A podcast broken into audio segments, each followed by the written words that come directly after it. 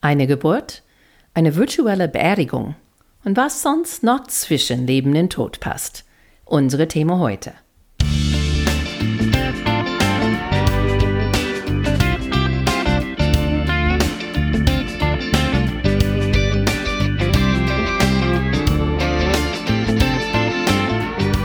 Hey guys, welcome to Amerika übersetzt, der Talk zu US-Wahl 2020. I'm Wendy Brown. And I'm Jiffer Bourguignon. Hi Wendy. Hi Jiffer. Es ist, heute ist Mittwoch, der 22. April. Wir sitzen immer noch nicht zusammen, aber ich habe dich schon heute Morgen gesehen. Ja, vielen Dank für das unglaublich wunderschöne Sourdough-Brot. Alle sind hier ganz begeistert. Ich bin eigentlich kein Bäcker und ähm, habe eine Heferphobie, aber irgendwie es scheint zu funktionieren. Absolut.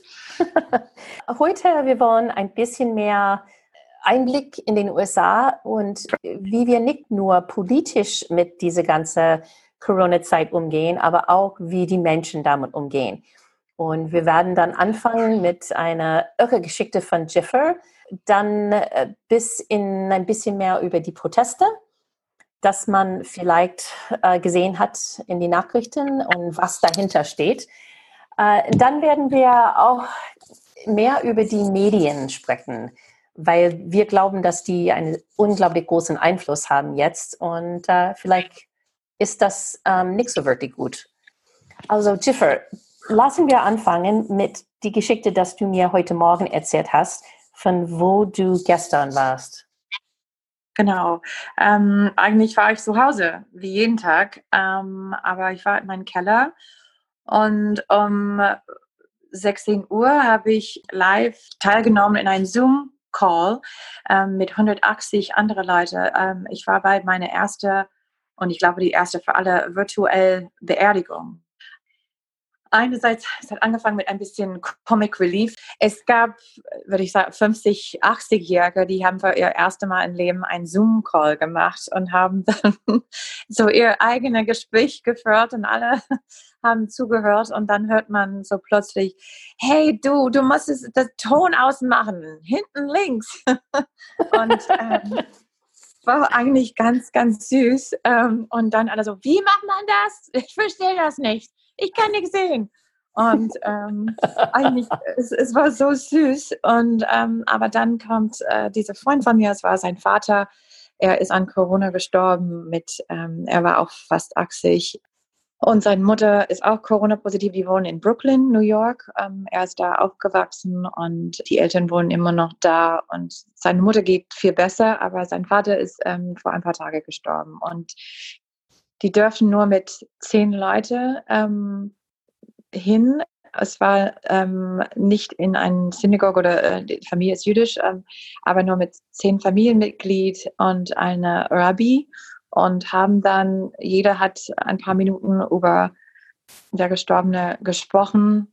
Sehr, sehr, sehr emotional. Ähm, aber es war, man sah kalt und windig und, und, ähm, und es war ein bisschen schwer zu hören. Aber und dann bei der Grab haben alle ein bisschen ähm, Erde da rein geschaufelt und das war boah, sehr, sehr, sehr emotional. Und ähm, aber muss ich sagen, das zu beobachten oder teilnehmen ähm, von Zoom, von, von meinem Keller über das Internet, war echt ein Zeitzeichen für mich na, so dass, dass die Leute, dass die Familie nicht dabei sein könnte, aber nur gucken könnte, weil nur zehn Leute jetzt dürfen zu einer Beerdigung wegen des Gefahr, dass äh, ähm, Corona könnte sich verbreiten. Ähm, ich finde, es ist so, es ist so traurig, es ist echt hart.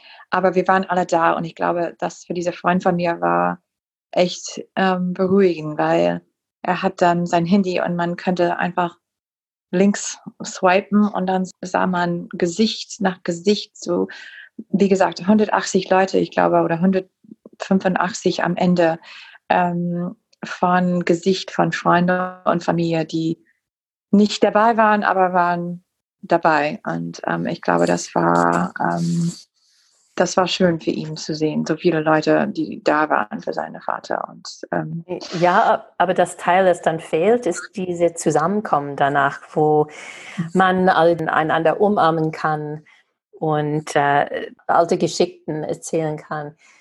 Das Teil fehlte und ich finde, nach dem Friedhof ist es immer ein bisschen diese Erleichterung danach. Das macht das alles ein bisschen einfacher und das, das fehlt. Ja, auf jeden Fall. An der, der, was heißt so, Comfort, die, ähm, diese beruhige Sentiment, das man hat, wenn man zusammen ist, wenn man Geschichte teilen kann. Also ah, kannst du erinnern, als er das gesagt hat oder ähm, also diese Geschichte, die man erzählt und, und einfach andere Leute so umarmen und das dürfte man nicht. Und da waren die neben der Grabstein ähm, alle mit Masken an. Boah, es war echt wie ein, ein Film gucken statt ähm, eine echte in Realtime Beerdigung zu.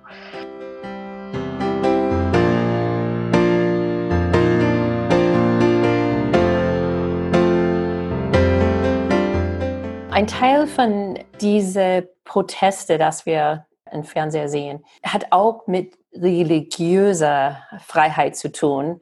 Anderen sagen, okay, ihr dürft nicht jetzt sammeln. Ist interessant, wie die dann das hier gelöst haben.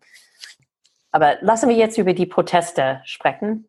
Perspektiv zuerst. 60 Prozent der Menschen in den USA sind gegen diese Proteste. Die Proteste, wovon wir reden, sind Proteste gegen die Gouverneur und die Einschränkungen von Bürgerfreiheiten oder Bürgerrechte. 22 Prozent nur sind dafür, wenn man das nur die Republikaner dann fragt, dann 47 Prozent sind trotzdem gegen. Und wenn du dann diese Frage, oh, wie schnell sollten wir äh, das Leben wieder öffnen, dann 71 Prozent ähm, wollen das nicht zu schnell machen und auch eine Mehrheit von Republikanern. So insgesamt, die Leute sind gegen die Proteste gegen eine schnelle Eröffnung. Aber trotzdem sehen wir ganz, ganz viel von diesen Protesten in die Nachrichten. Sie haben angefangen, ähm, oder die erste große, das man gesehen hat im Fernsehen, war in Michigan. Das ist ein großer Swing State, wie man sagt. Das heißt, es ist wichtig, ähm, dieser Bundesstaat zu gewinnen im November, wenn man Präsident werden will.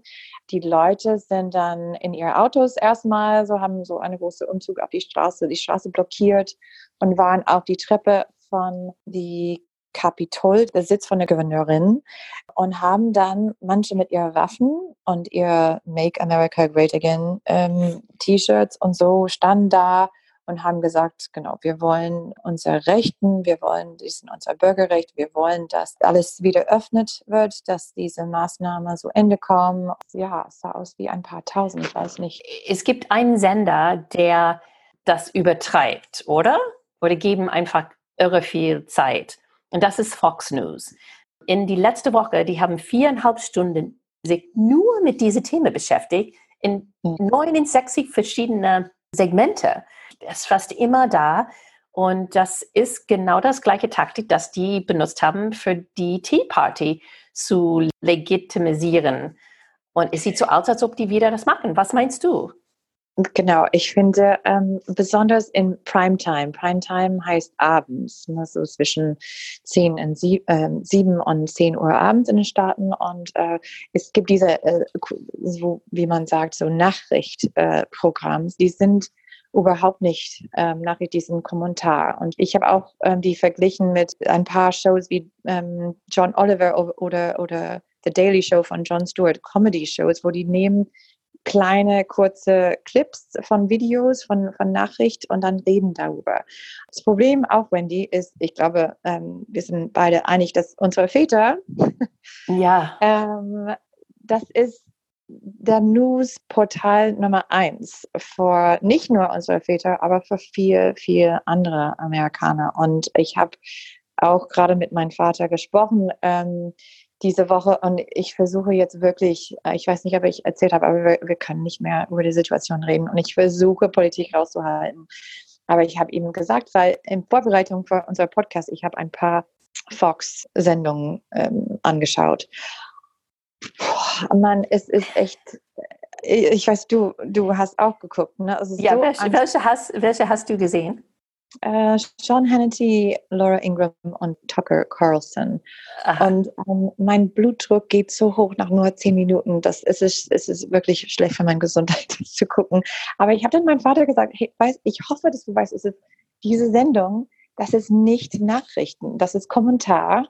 Und aber die Leute die können nicht unterscheiden zwischen die beiden. Ich meine, Sean Hannity selbst hat gesagt, ich bin kein Journalist. Aber trotzdem hat eine Sendung, das sieht genauso aus wie eine Nachrichtssendung, redet, macht Interviews genauso wie ich meine, äh, Präsident Trump, wenn er will mit einem Journalist reden, dann ruft er Hannity immer an. Das ist sein äh, Lieblingsjournalist, dann weiß ich nicht, was ihm nennen soll. Aber das deswegen denken die Leute auch, dass auch so, wenn Trump ruft ihm sofort an, dann das ist total legitim. Ähm, aber Sean Hannity hat auch, wenn man ihn sieht und dann neben ihm Rex natürlich, dann zeigt er diese verschiedenen Clips und sowas. Aber obendrauf, es steht so Sean Hannity und dann Monolog. So, oh. das ist genau, was die Comedien dann machen, ja. Und das war sein Monolog. Ja. Das waren nur ja. seine Gedanken und ähm, das war absolut an Präsident Trump dann eingerichtet, natürlich. Und nachdem, ich denke, das war Hannity, aber nachdem Hannity zum ersten Mal über diese Proteste dann berichtet hat, dann innerhalb von zehn Minuten hat Trump seine Tweets Liberate Michigan, Liberate Virginia, Liberate Minnesota. Es war irre. Genau, und man muss sagen, dass diese drei ähm, Staaten, äh, Michigan, Minnesota und äh, Virginia, sind alle drei Swing States, das heißt ähm, Staaten, die könnte für Republikaner oder Demokraten gehen im November und sind auch drei Staaten mit demokratischer Gouverneur. Und das ist kein Zufall, glaube ich. Was würdest du sagen? Ja. ja, wir werden sehen, wie das alles weitergeht. Wie gesagt, es sieht so aus, als Fox News das wirklich benutzt, um die Republikanische Partei dieser Stand auf Bürgerrechte zu haben, sodass die vor dem Wahl im November etwas anderes haben ähm, als die Economy, weil das jetzt nicht so gut mhm. geht. Und ähm, schon Justizminister Barr hat schon gesagt, dass er unterstützt Klagen, falls es gibt, gegen die Bundesstaaten, wo die Menschen denken, dass die Einschränkungen gehen zu weit. Und Barr hat auch gesagt, dass wenn man sagt, dass jemand zu Hause bleiben muss, ist das ist wie Hausarrest. Und ähm, ja. ich glaube persönlich, dass das ein bisschen zu weit geht in seine Interpretation. werden sehen. Ja, aber man muss auch erinnern, dass es war also diese diese ähm, House Arrest, wie er die nennt, das ist das kommt direkt von Trump. Er hat gesagt, dass wir sollen alle mindestens bis Ende April zu Hause bleiben. Aber jetzt mit diesen Tweets Liberate Michigan, Liberate Minnesota,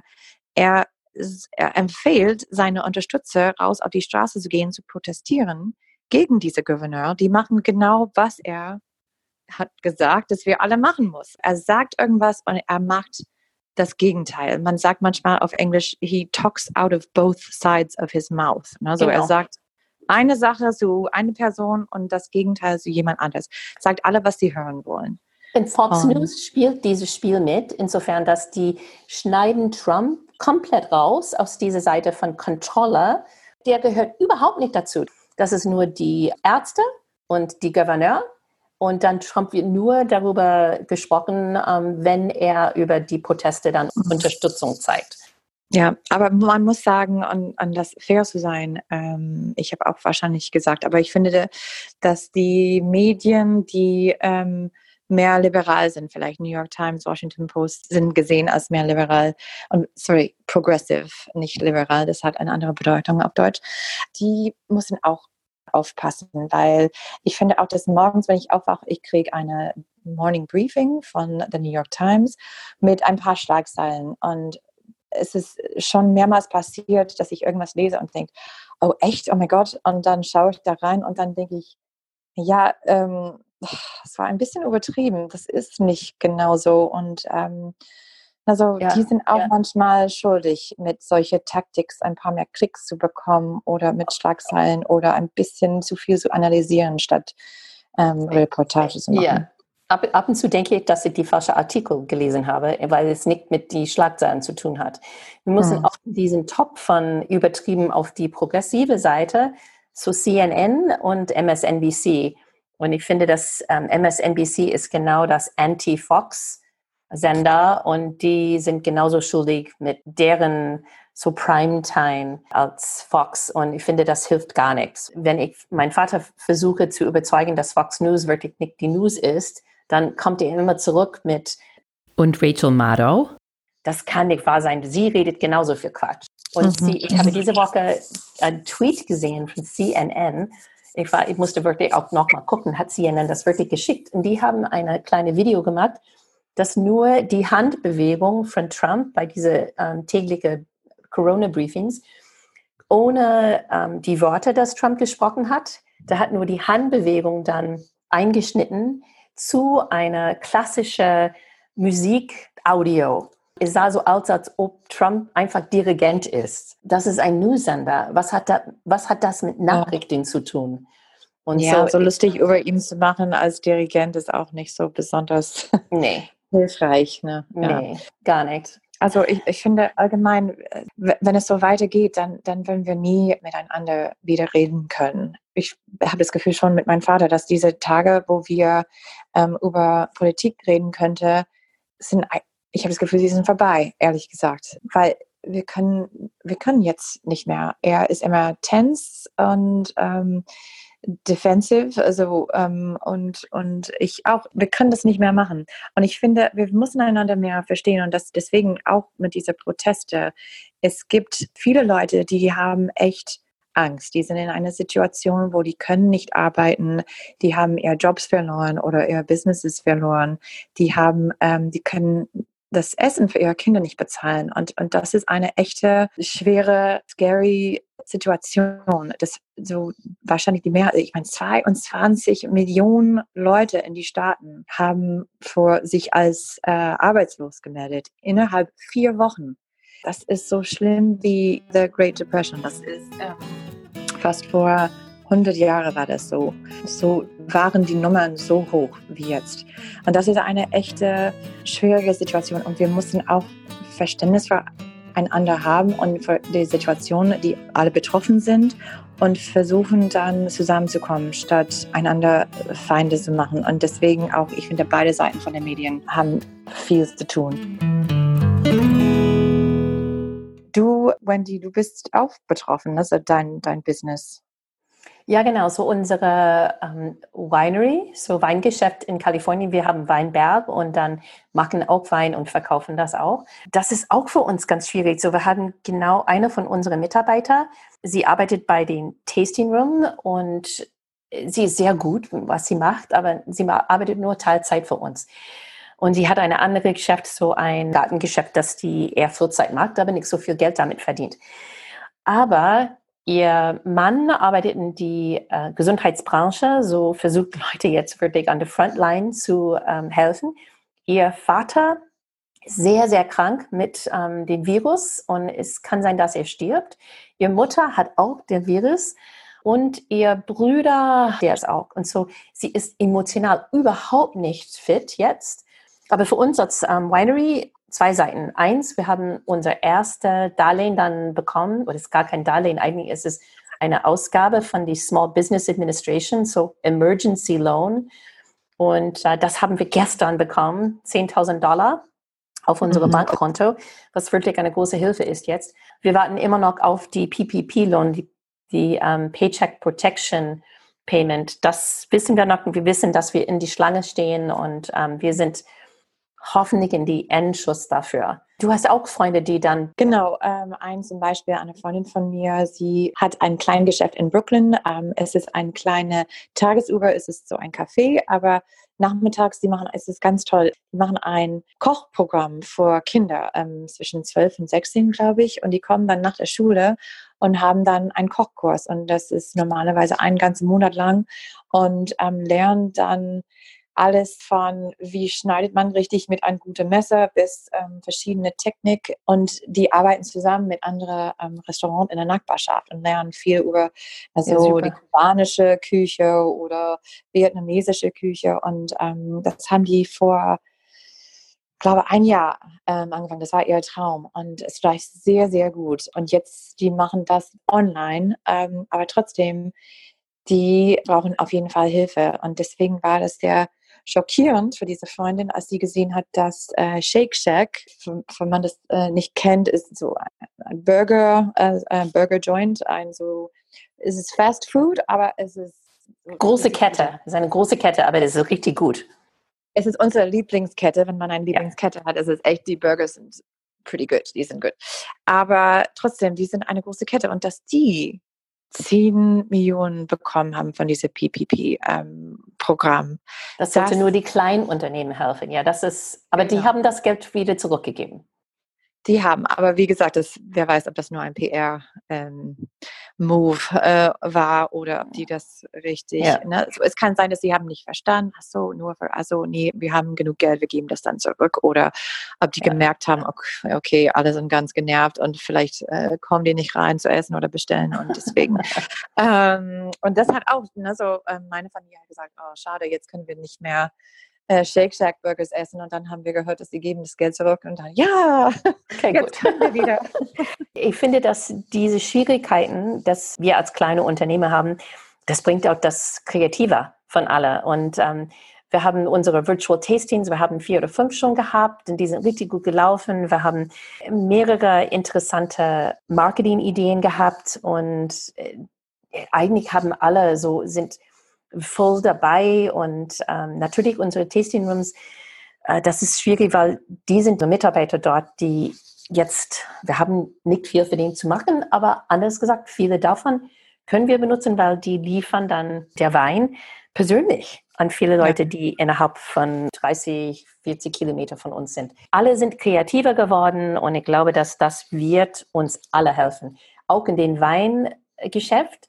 Es wird das ganze Kette, Einkaufskette dann ändern, weil wir haben viele, viele Regeln in den USA. Das verhindert, dass kleine Unternehmen wie wir direkt verkaufen können an Menschen auf die andere Seite in den USA. Und äh, alle diese Regeln sind jetzt gelockert worden, äh, weil die anderen Einkaufsmöglichkeiten nichts äh, da waren. Restaurants und Weinläden mussten zumachen in den USA. Und so deswegen, viele glauben, dass äh, die können nicht diese Regeln dann ähm, wieder einsetzen. Und dafür hoffen wir, und dann haben wir eigentlich eine gute Chance, nachdem wir rauskommen. Gut, dann das, wenn es verlockert ist, dann ähm, würde ich auch gern bestellen. Du hattest noch eine interessante Geschichte. Du warst wirklich in Tränen heute Morgen, als du das mir erzählt hast. Ja, das stimmt. Ähm, äh, Freunde von, von uns, von unserer Washington, die, wir waren ein paar Jahre in Washington DC und die sind von unserer Washington Freundeskreis eigentlich ein ähm, Studienfreund von mir und ähm, der Münchner ist. Aber ähm, er hat vor zwei Wochen sein erstes Kind erwartet mit seiner Frau und sie war gesund, alles war okay. Sie hatten Angst wegen Corona in, im Krankenhaus zu gehen. Die haben, es war ein geplanter Kaiserschnitt und sie musste im Krankenhaus gehen einen Tag vor und es war wegen Blutabnahme und ähm, anyway, anyway, alles gut gelaufen. Das Kind ist gesund zur Welt gekommen. Es äh, war alles super. Aber ein paar Stunden nach der Geburt hat sie ein ziemlich hohes Fieber plötzlich ähm, gekriegt. Und die haben das, also wegen Corona-Zeiten, haben getestet und ähm, tatsächlich hat, hat sie positiv getestet für Corona. Das Baby negativ, ähm, aber der Vater ähm, hat auch getestet und die haben ihm dann nach Hause geschickt zu warten auf das Ergebnis in the meantime, inzwischen habe ich dann einen Anruf bekommen von, ein, von meiner besten Freundin und sie hat der Geschichte erzählt und hat gesagt, na ja, wenn beide, wenn beide Eltern positiv sind, dann ähm, wir müssen jemand finden, so einen von unserem Freundeskreis, der könnte diese neugeborene Baby nach Hause nehmen für die nächsten zwei bis drei Wochen. Und das hat mich total, oh, ich meine, kannst du das vorstellen? Du hast äh, so gerade dein erstes Kind zur Welt gebracht und du, du darfst das Kind nicht in deine Arme haben. Und ich meine, das ist total unfassbar. Und, und dann haben wir überlegt, wer könnte das Kind nehmen. Und ähm, eine Familie hat gerade, ähm, jemand war krank und die haben nicht gewusst, ob das Corona war oder nicht. Und die andere waren, äh, hat äh, die letzte Zeit ähm, war in Ausland und so weiter. Und ich habe dann meinen Mann angerufen und gesagt, Schatz, ich muss sofort nach Washington fliegen. Ich muss ein Baby nehmen. ähm, äh, Entschuldigung, wie bitte? Ich habe wirklich überlegt, dahin zu fliegen, aber dann hat äh, Simon das Test zurückbekommen und er war negativ. Und insofern, er war dann zu Hause, seine Frau in ihr Zimmer die ganze Zeit, ist nicht rausgekommen. Und er mit das Baby dann allein. Aber sie war dann, kannst du dir vorstellen, hat gerade einen Kaiserschnitt, hat Corona, dürfte nicht ja. ihr Baby nehmen. Ich meine, mindestens sie war zu Hause. Und ähm, ja, es war so süß, weil sie hat dann erzählt, naja, als Mutter, also du wirst immer für dein Kind da sein. Du bist, du, du denkst, dass du bist die Einzige, der dein Kind ne, so nehmen soll, wenn es weint oder, oder, Milch braucht oder was auch immer. Aber dann hat sie gesagt, dass sie hat gemerkt, naja, solange der Vater dabei ist, dann, dann ist alles in Ordnung. Und das war einerseits ein bisschen schwierig, weil man denkt als Mutter, na so, ich bin die wichtigste Person für dieses Baby, aber andererseits sie hat ein bisschen losgelassen und war sehr dankbar, dass ihr Mann ähm, das alles so gut gemacht hat, obwohl das war das erste Mal. Und wir wissen alle, wir das erste erste Mal Eltern werden ist echt eine steile Learning Curve, wie wir sagen. Es ist schwierig. Und, Hoffentlich ähm, ist das Kindsname nicht Covid oder Corona. Die haben überlegt Cora. Ne? Oh, Aber, oh Gott. aber das ist äh, eigentlich am Ende, das ist eine schwierige Geschichte, aber am Ende ist alles gut rausgekommen. Ja, würde ich sagen, es gibt ein Happy Ending, weil ähm, die Mutter ist ähm, ab gestern ähm, nicht mehr in Quarantäne und ist reunited, ist wieder zusammen mit ihr süße Baby und das bringt mich auch zu Tränen. Das ist so toll. Ja, das ist super. Und alle Freundinnen da haben die Verantwortung für das Essen übernommen und so. Das neue Elternpaar muss gar nicht dann ums Essen kümmern. So, ja. es gibt irre viele gute Geschichten, die auch rauskommen. So, bevor wir uns äh, Tschüss sagen für heute, lassen wir einfach schnell durch ein paar Beispiele. So, ich würde auch sagen, dass ich finde es großartig, dass Lady Gaga und Global Citizen Organization haben 35 Pfund, so äh, fast 40 ähm, Millionen äh, Dollar für die ähm, Weltgesundheitsorganisation zusammen gebastelt mit dem Konzert und alles dazu war die Psychologen in New York City. Es gibt über 6000, die, sich, äh, die jetzt ehrenamtlich dann Stunden anbieten für Menschen, die psychologische Betreuer jetzt brauchen. Das fand ich auch mhm. irre. Wie du sagtest, viele von diesen ganz berühmten Restaurants ähm, bieten jetzt online Kochkursen. Ich, ich, ich, wünsche mir, dass ich mehr Zeit hatte. Genau, genau. Und Stichwort Kochen, ähm, ich habe eine Weile in San Francisco gelebt und bei der San Francisco Food Bank gearbeitet ich bin manchmal auf der Facebook-Seite von New York Times Cooking und ähm, das ist eine Seite für Leute, die gerne kochen und äh, Ideen teilen. Und die haben auch eine Initiative, wo die spenden für Foodbanks in, in die ganze USA, wie man ähm, sieht, die Schlange bei manchen sind echt lang, sodass alle haben genug zu essen auch. Oh, das ist, das ist riesig in Bewegung gekommen. Leonardo DiCaprio hat 12 Millionen Dollar dazu gegeben und Jeff Bezos, Mr. Amazon, hat 100 Millionen hinter solche hm. Projekte gegeben.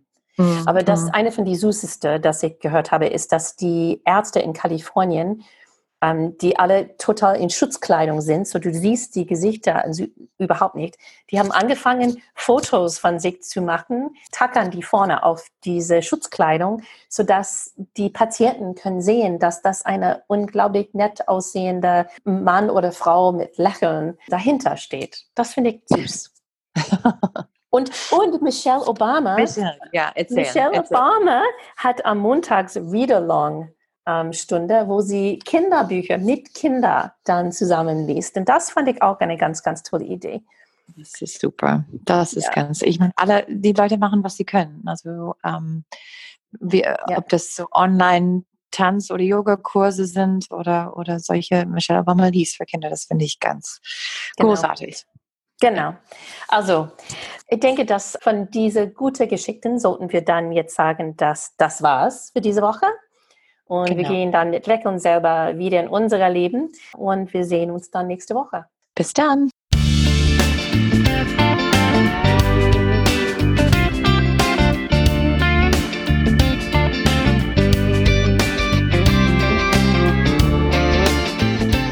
Übersetzt ist ein Projekt von Wendy Brown und Jeffrey Bourignon. Original Musik von der sehr talentierten Reha Omayer. Danke, dass du mitgehört hast. Wenn es dir gefallen hat, bitte subscribe und deine Freunde erzählen. Du kannst eine Frage über unsere Facebook-Seite lassen. Und follow uns auf Twitter at Amerika übersetzt. Danke und wir sehen uns nächste Woche. Tschüss.